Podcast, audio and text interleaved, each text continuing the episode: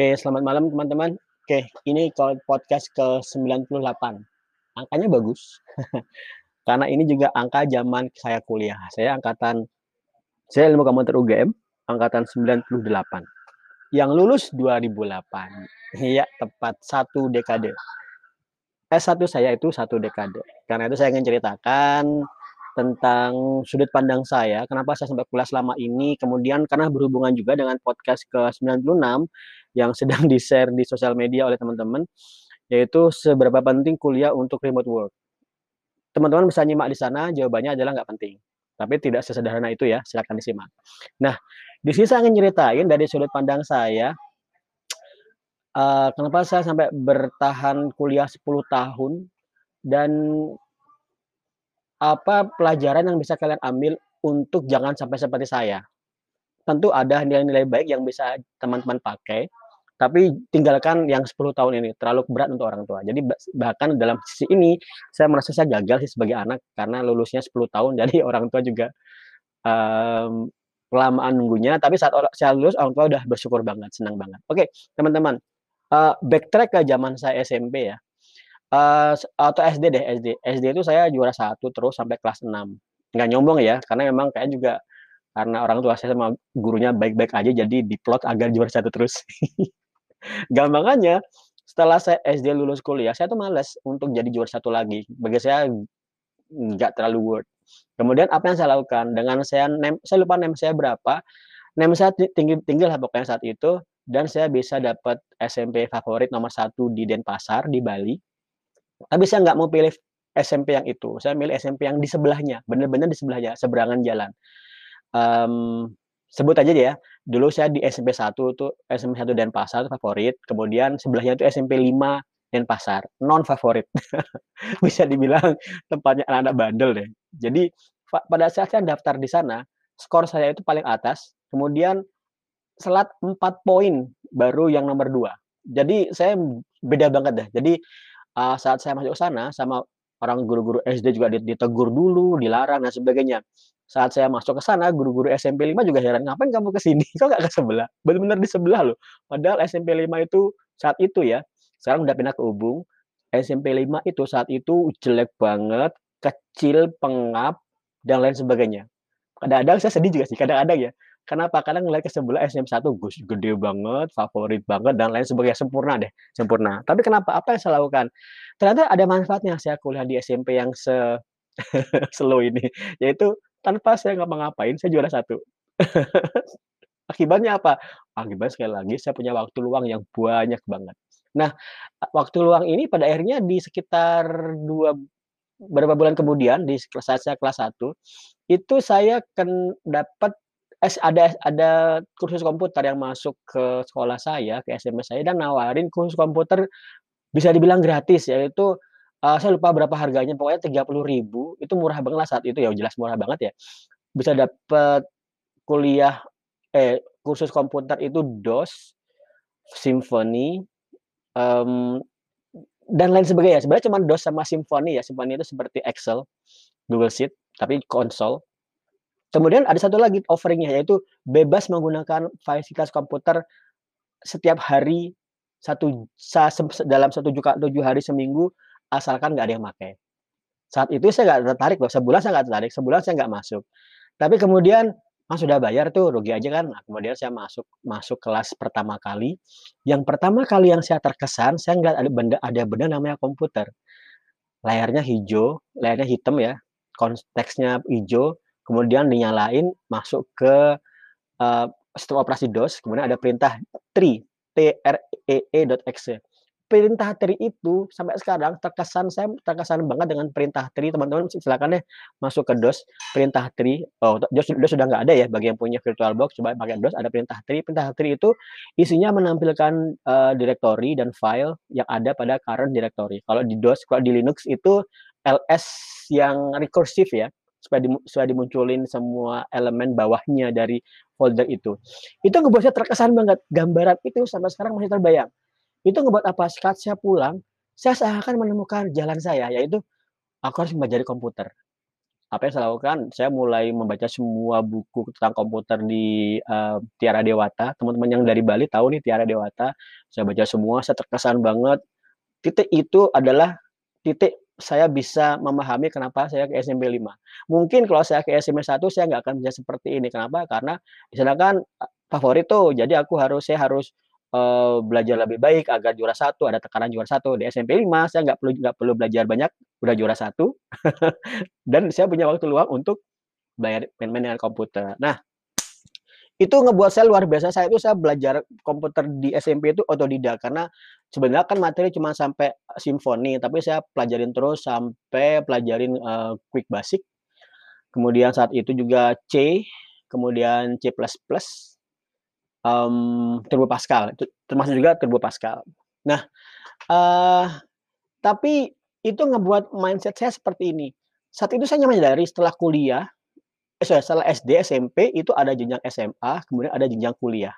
Nah, saya ngira loh, saya ngira loh nih saat ini, wah berarti kalau aku di kuliah nanti yang mata kul yang jurusannya adalah komputer, aku akan benar-benar belajar komputer 100%. Wah, harapannya seperti itu. Kemudian saya semangat, SMP, SMA itu saya lewati dengan bahasa pemrograman. Saya nggak ingat pelajaran-pelajaran SMP, SMA itu apa, tapi saya ingat banget apa yang saya pelajarin secara coding, yaitu di SMA saya belajar C++, kemudian Java 1.6, sorry, Java 1 titik Java 1.1, Java yang pertama kali, kemudian, mmm, tahun 95 itu, kemudian saya mempelajari Java Applet saat itu, terus terus akhirnya saat mau saat mau masuk kuliah, saya baru menyadari, "Oh, saya harus dapat, eee, kuliah di tempat yang paling favorit di Indonesia."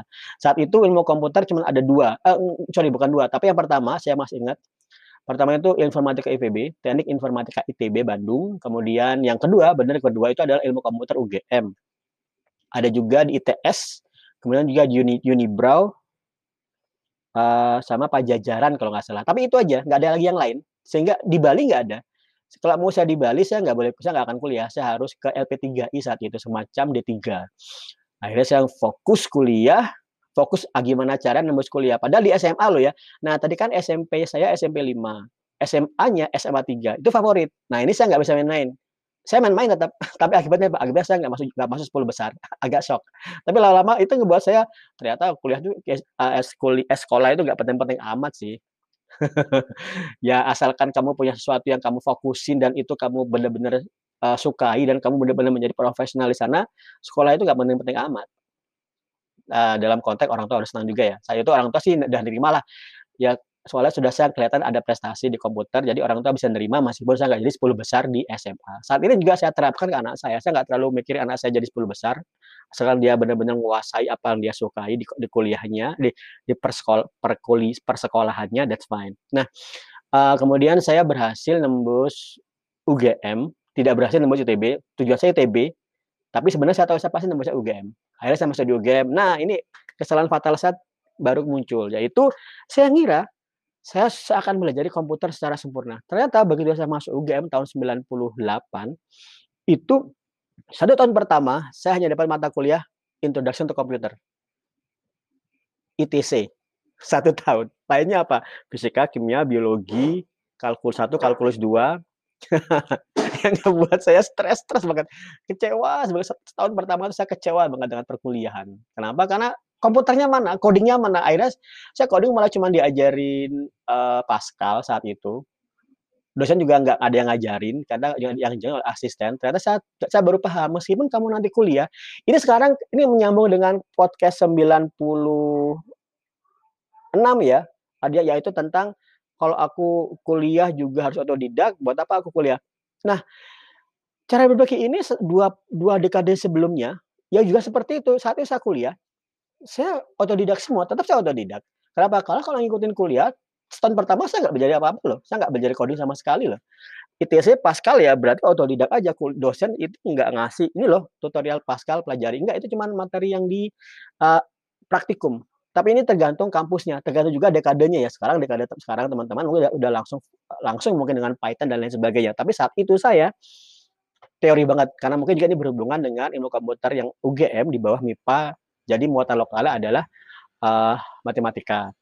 Oke, so itu ngebuat saya setahun pertama eee, apa ya kecewa banget.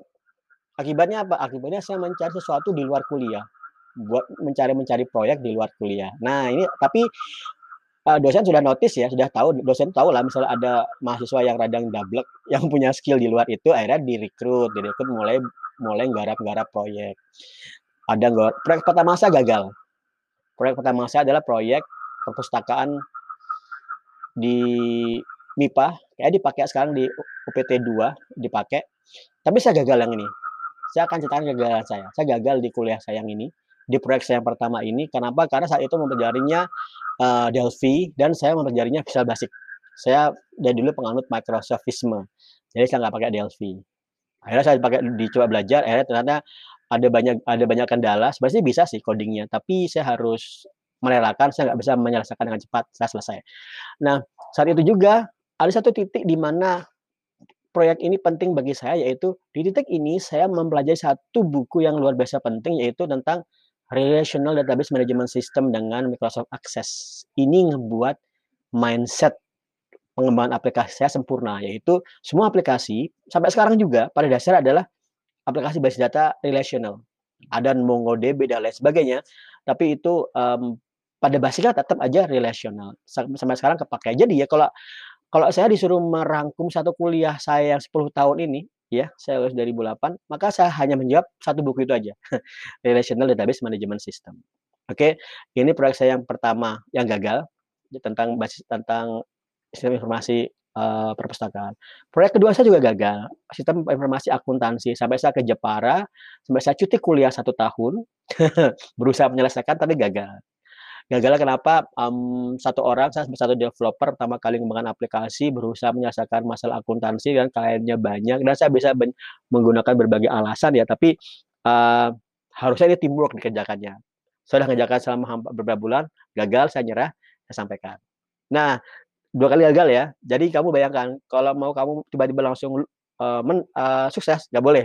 Saya 2 kali gagal di proyek pertama saya, tapi yang ketiga sukses besar, yaitu proyek ini, eee, secara tingkat nasional itu bagus banget, yaitu dia di bawah kementerian Kemenristek dan bekerja sama dengan Pusat Pariwisata UGM, Puspar. Di sini saya bekerja sama dengan Pak Danang Parikesit, eee, Ketua Transportasi Indonesia sekarang ya, saat itu dosen riset pokoknya. Eee, mengembangkan aplikasi untuk, apa namanya ya, analisa pasar, yaitu simulasi pasar antara Merpati Nusantara Airl Airlines dan Garuda. Sekarang Nusantara Airlines sudah nggak jalan lagi ya, tapi saya di situ saya ngebuat aplikasi, di mana aplikasi ini saya mempelajari Visual C++ 6 6.0 dalam waktu 1 minggu, dan berhasil, dan bisa mengembangkan aplikasi yang kuat banget pakai Microsoft MFC, saya lupa mana ya, Microsoft Framework, eee, MFC saya lupa malah, MFC itu kalau salah Microsoft Fundamental Classes mungkin ya, saya ngembangkan itu. Ini berhasil, oke, tapi berhasil secara finansial, proyek juga berhasil diserah terimakan dengan bagus ke Merpati, tapi ini ngebuat saya nggak fokus. Kenapa? Wah, ada dapat dapat uang banyak. Dapat uang banyak ngebuat saya nggak fokus, wah akhirnya malah apa, akhirnya setelah saya KKN, saya nggak berhasil menyelesaikan kuliah saya dengan cepat karena saya sibuk ngerjain proyek-proyek luar yang menghasilkan banyak duit. Oke, sampai kapan? Sampai saya nikah, punya anak 1 tahun, baru saya lulus kuliah. Ini saya lulus kuliah, saya bersyukur ke istri saya. Kalau istri saya nggak cerewet, nge-SMS dosen, pembimbing saya, Pak Tri Kuntoro Priambodo, kemungkinan saya nggak akan lulus kuliah. Kenapa? Karena saya, eee, sibuk kerja saat itu di Gamma Tekno. Kemudian tiba-tiba ada SMS dari dosen pembimbing saya, "Kok cepet ke sini?" Istri baru SMS saya, nanyain progres. Ya udah saya selesaiin aja. Nah akhirnya kesimpulannya teman-teman, saya bisa berhasil lulus 10 tahun, ceritanya banyak.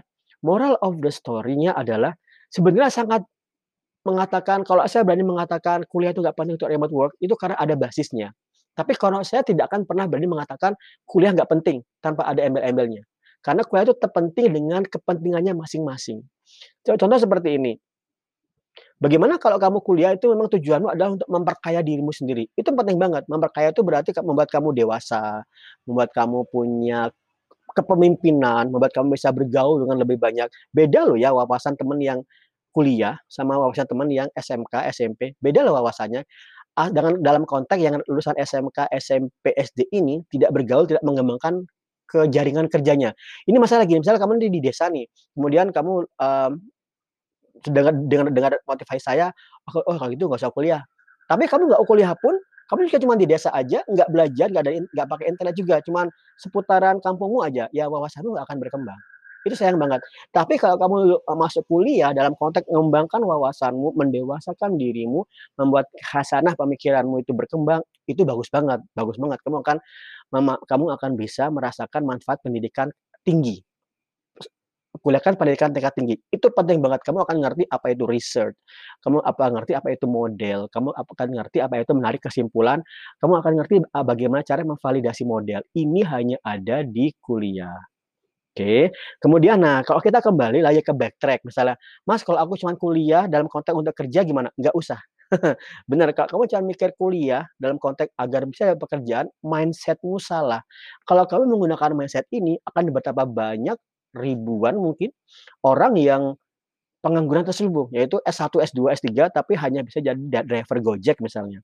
Itu banyak sekali, dan sering saya cerita sering saya dapati, saya kalau naik Gojek itu saya sering ngobrol-ngobrol, ternyata dia bapak ini S1, kemudian bapak ini sudah ya pendidikan tinggi lah, bukan sekedar SD, SMP, SMA, tapi udah tingkat tinggi, udah kuliah di UGM juga, tapi dari driver Gojek.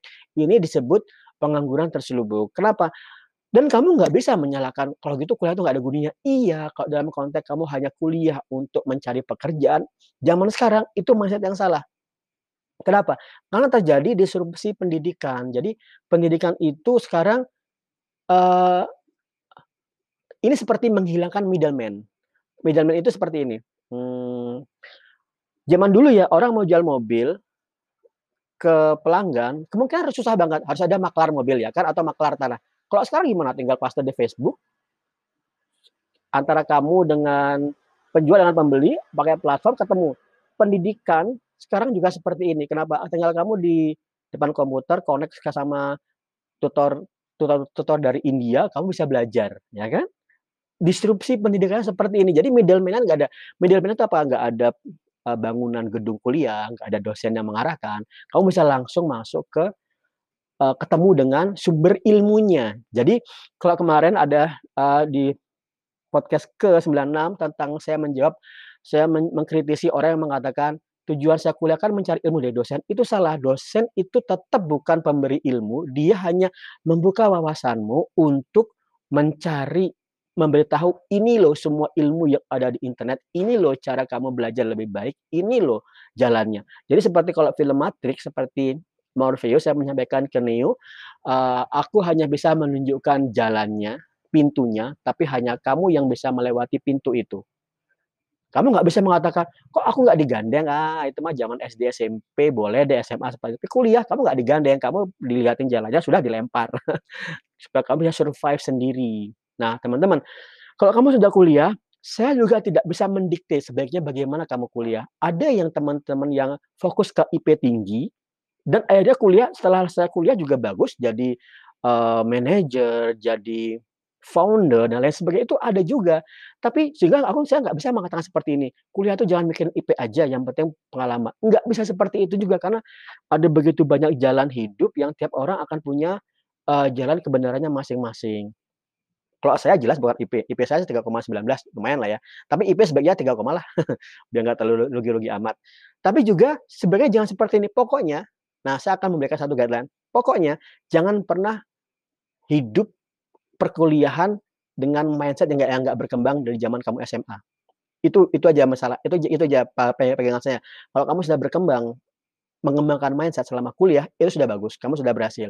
Mengembangkan mindset seperti apa? Maksudnya seperti ini, misalnya kamu kalau kamu dulu hanya berpikir untuk, eee, apa ya kuliah, kerja, kehidupan, udah selesai. Tapi kalau kamu bisa mengembangkan mindset kuliah, kamu ngelihat ada fenomena sosial, kamu berusaha membantu fenomena sosial ini untuk diselesaikan, ketimpangan sosial, kamu bisa kontribusi, kamu bisa memikir hal yang lebih besar, ya itu bisa memberi kontribusi untuk bangsa misalnya, atau kamu benar-benar punya, eee, mindset pembaharuan, yaitu, "Aku tahu aku bisa melakukan sesuatu yang penting untuk bangsaku," tapi kemudian dan kemudian kamu bangun sistemnya. Nah itu bagus, itu berarti ada pengembangan mindset, pengembangan wawasan. Tapi kalau kamu sekedar SMP, SMA, kuliah, mindset-mu nggak berkembang, yaitu kamu cuma sekedar, eee, SMP, SD, SMA, diajarin mata kuliah, kemudian dikasih ujian, kamu nyelesaikan nilai A. kuliah juga seperti itu, itu nggak ada artinya kuliahmu, nanti kamu cuman, akhir kita akan menjadi bangsa yang gitu-gitu aja, oke. Nah, satu lagi teman-teman, tadi saya mengatakan kuliah saya kan yang 1 tahun itu, saya kecewa ya, itu dulu ya, 2 dekade yang lalu, sekarang UGM sudah bagus banget, semua kampus sudah sudah sudah deketlah, gap antara industri dengan kuliah sudah mengecil, tetap ada, sudah mengecil. Sekarang misalnya saya lihat, eee, saya nyebut aja Mas Setiabudi, dosen di Maranatha Surabaya atau Bandung, saya lupa, itu sudah punya channel Indonesia Belajar, udah puluhan ribu subscriber-nya, viewer-nya udah banyak, itu bagus banget. Dosen seperti ini, dosen yang, eee, akan bisa membuat mahasiswa connect, up to date dengan kondisi IT terkini. Jadi dia tidak membuat mahasiswa ada di balik layer-layer, tembok-tembok yang tebal, tapi dekat dengan sumber ilmu. Sumber ilmu sekali lagi bukan dosen, sumber ilmu ya internet. Sekarang sumber ilmu itu di internet. Nah, kemudian teman-teman, mes apa pun yang saya sampaikan tadi tentang disrupsi pendidikan, kuliah bisa memberi manfaat atau tidak memberi manfaat, tapi tetap satu kata, manfaat kuliah yang paling utama itu adalah untuk membahagiakan orang tuamu. Jangan pernah melupakan ini. Jangan pernah kamu egois dan sekedar, "Ah, yang penting aku kerja, nggak usah lulus kuliah." Enggak loh, orang tua akan tetap senang kalau kamu bisa pakai toga hitam, ya kan, kemudian dirias masuk ke, eee, gedung apa namanya, gedung manten. GSP UGM tuh, Gedung Sabah Pramana UGM itu emang gedung untuk, eee, wisuda, tapi jadi juga gedung untuk manten.